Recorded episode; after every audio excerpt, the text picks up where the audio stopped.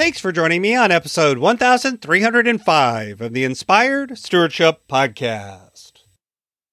Hi, I'm Dan Miller from 48days.com. I challenge you to invest in yourself, invest in others, develop your influence, and impact the world by using your time, your talent, and your treasures to live out your calling.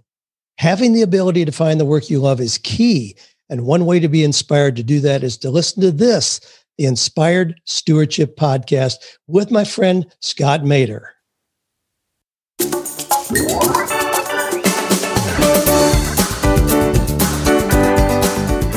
And this is the right time. Over and over, God has given a message of don't look at the appearance, don't look at the height, don't look at what mortals see, but look beyond that. Look to the heart, look to the mind, look to the spirit, look to what is bigger and deeper than that.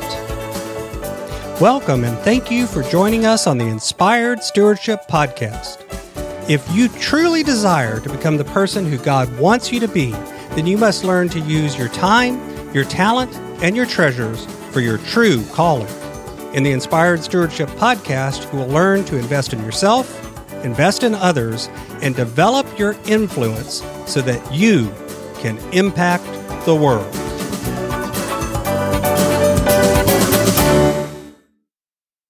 In today's spiritual foundation episode, I talk about 1 Samuel chapter 16 verses 1 through 13 and again about John chapter 9 verses 1 through 41. I share how the stories here of healing aren't really just about healing in fact, if that's all you hear, then you're missing the point.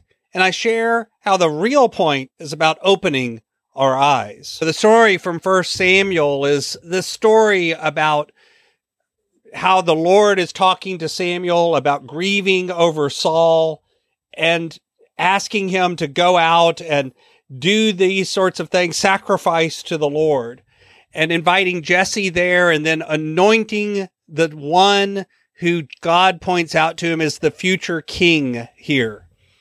And Samuel does, he goes there and they ask if he comes peaceably and he says, "Yes, I'm here to sacrifice to the Lord."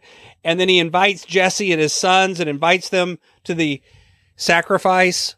And the first son shows up and he's this big strapping guy and the Lord says that's not him. That's not the future king. And then the next son comes forward and again he looks the part and the Lord says this isn't the king either. And they, this keeps happening until all seven of the sons have passed before Samuel and none of them are who he was sent to see. And so he asked Jesse, wait, is this really all of your sons? And Jesse says, actually, no, the youngest one is out there. He's feeding the sheep. He's taking care of the sheep. And they send for him. And this young man comes in he was handsome and he had beautiful eyes, it says. And the Lord says, Rise and anoint him, for this is the one. And that's how David got identified as this future king. The other passage that I want to talk a little bit about is John chapter 9. And this story, I think some of us have probably heard before, where Jesus is walking along and he sees a man who's blind, who's been blind from birth. And so his disciples ask him, notice not somebody else, but his disciples ask him, who sinned, this man or his parents, so that he was born blind? Because something like blindness would have been seen as being given because somebody has sinned. And Jesus says, neither this man nor his parents sinned. He was born blind so that God's works might be revealed in him. And then he talks a little bit about being the light of the world and the reason that he was sent was to show God's works. And then he spats on the ground and he makes some mud out of saliva and he puts the mud on the man's eyes and he sends him to go wash in this pool. The man went and washed. He came back and suddenly he was able to see. And the neighbors and those before him who saw this beggar who used to be a beggar because he was blind, and now all of a sudden he can see. And they say, Is this not the man who used to sit and beg? And some were saying, No, it's not really him. It's just somebody that looks like him. And the man kept saying, No, I am that man. And they asked him, Then how were your eyes opened? And he says, The man named Jesus came, he made some mud, he spread it on my eyes, he told me to go and wash. I went and washed, and now I can see. They said, Where is he? And he says, I don't know. Then they brought this man to the Pharisees. And because it was the Sabbath day that Jesus had made mud and helped the man see, the Pharisees said, Wait, how did this happen? And he tells the story again of the mud and the eyes and washing and so on. And the Pharisees, some of them said, Well, this man can't be of God because he was working on the Sabbath. You can't do that. And others said, But how could he be a sinner or be wrong because he performed this miracle? And so they were divided. And so they said to the blind man, What do you say about him? Your eyes were open. What do you say? And the man said, He is a prophet. And again, they didn't really believe that he had been blind and made to see again. And then they called in the parents and they said, This is your son. He was born blind, but now he can see. How did that happen? They said, We don't know. this is our son, and he was born blind, and we don't know. Ask him. He's old enough to talk for himself. And they were afraid because they were afraid that anyone who saw this as a miracle and saw Jesus as the Messiah would be put out. And so again, they called the man back and they said, How did this happen? Give glory to God. We know that this man, meaning Jesus, is a sinner. And he says, I don't know whether he's a sinner or not. The one thing I do know is I was blind and now I can see. And he says, They said again, What did he do? How did he do this? And he said, I told you already. I told you once before. This is how it happened. You won't listen to me. And do you also want to become his disciples? And they said, You are his disciple, but we are disciples of Moses. And we know that God has spoken to Moses, but as for this man, Jesus, we don't know where he comes from.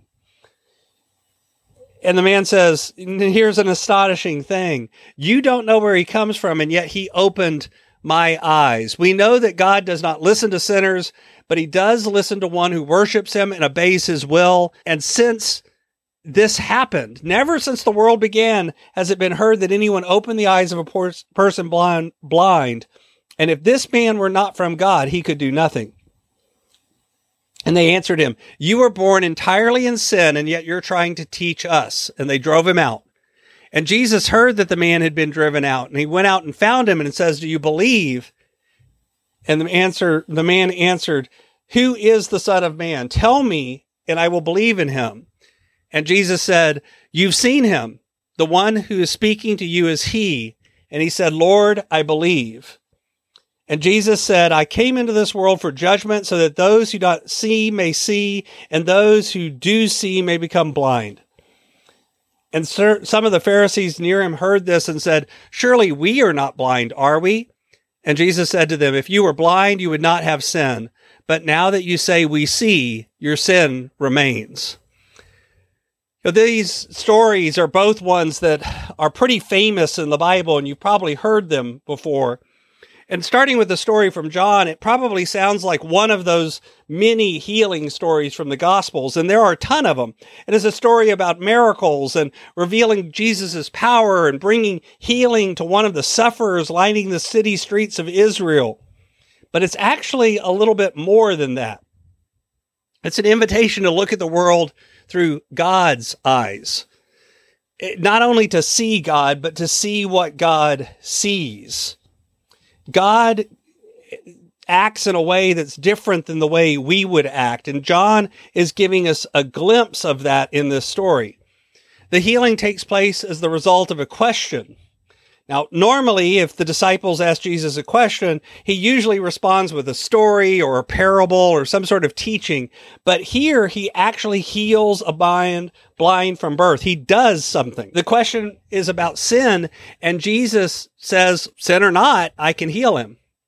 He wanted to move the discussion beyond that of fault, which is often where we start. Is it this man's fault? Is it his parents' fault? Whose fault is it? Something went wrong. It must be somebody's fault.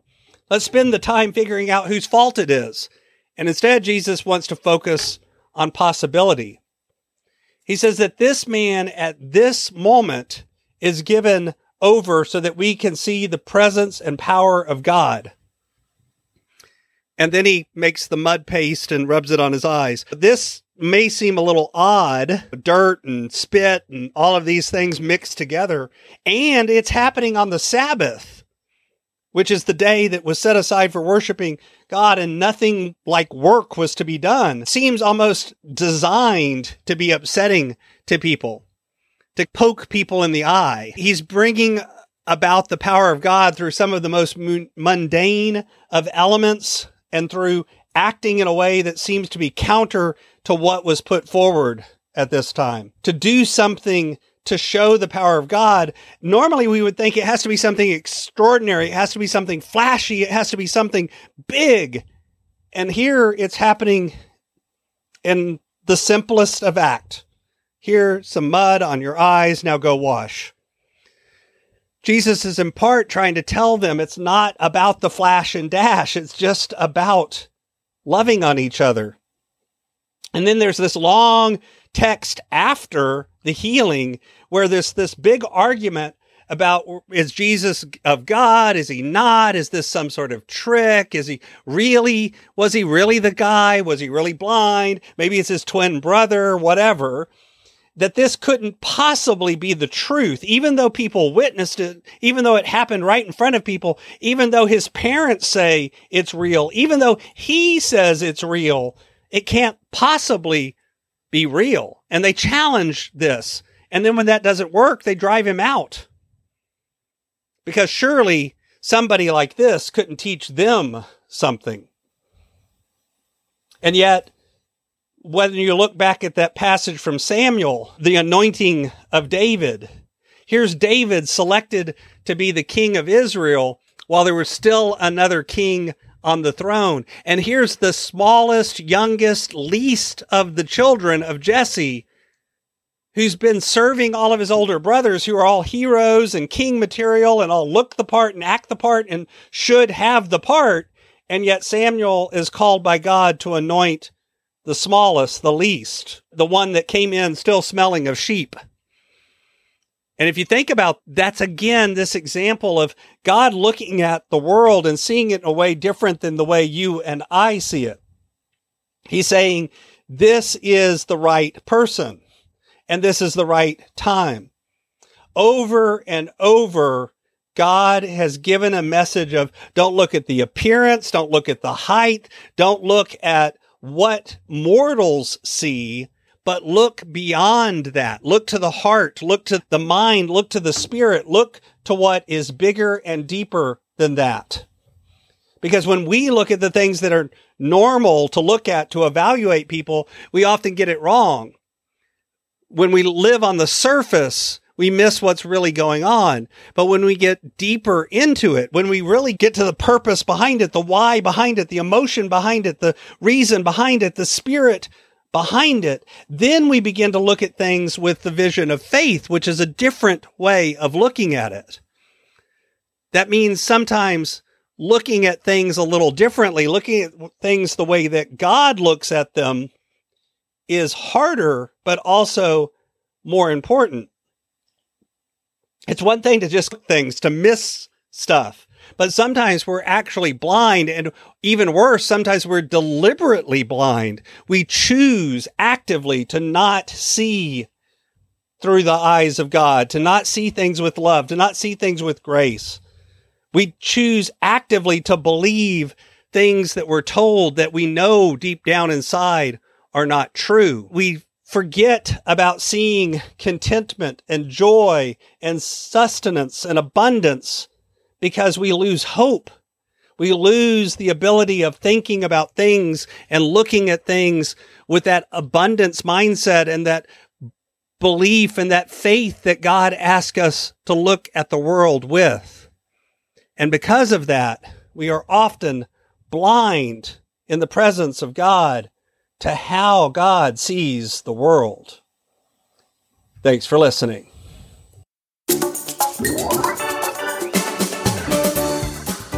Thanks so much for listening to the Inspired Stewardship Podcast. As a subscriber and listener, we challenge you to not just sit back and passively listen, but act on what you've heard and find a way to live your calling. If you enjoyed this episode, do me a favor. Go over to facebook.com slash inspired stewardship and like our Facebook page and mark it that you'd like to get notifications from us so that we can connect with you on Facebook and make sure that we're serving you to the best of our abilities with time and tips there. Until next time, invest your time, your talent, and your treasures, develop your influence, and impact the world.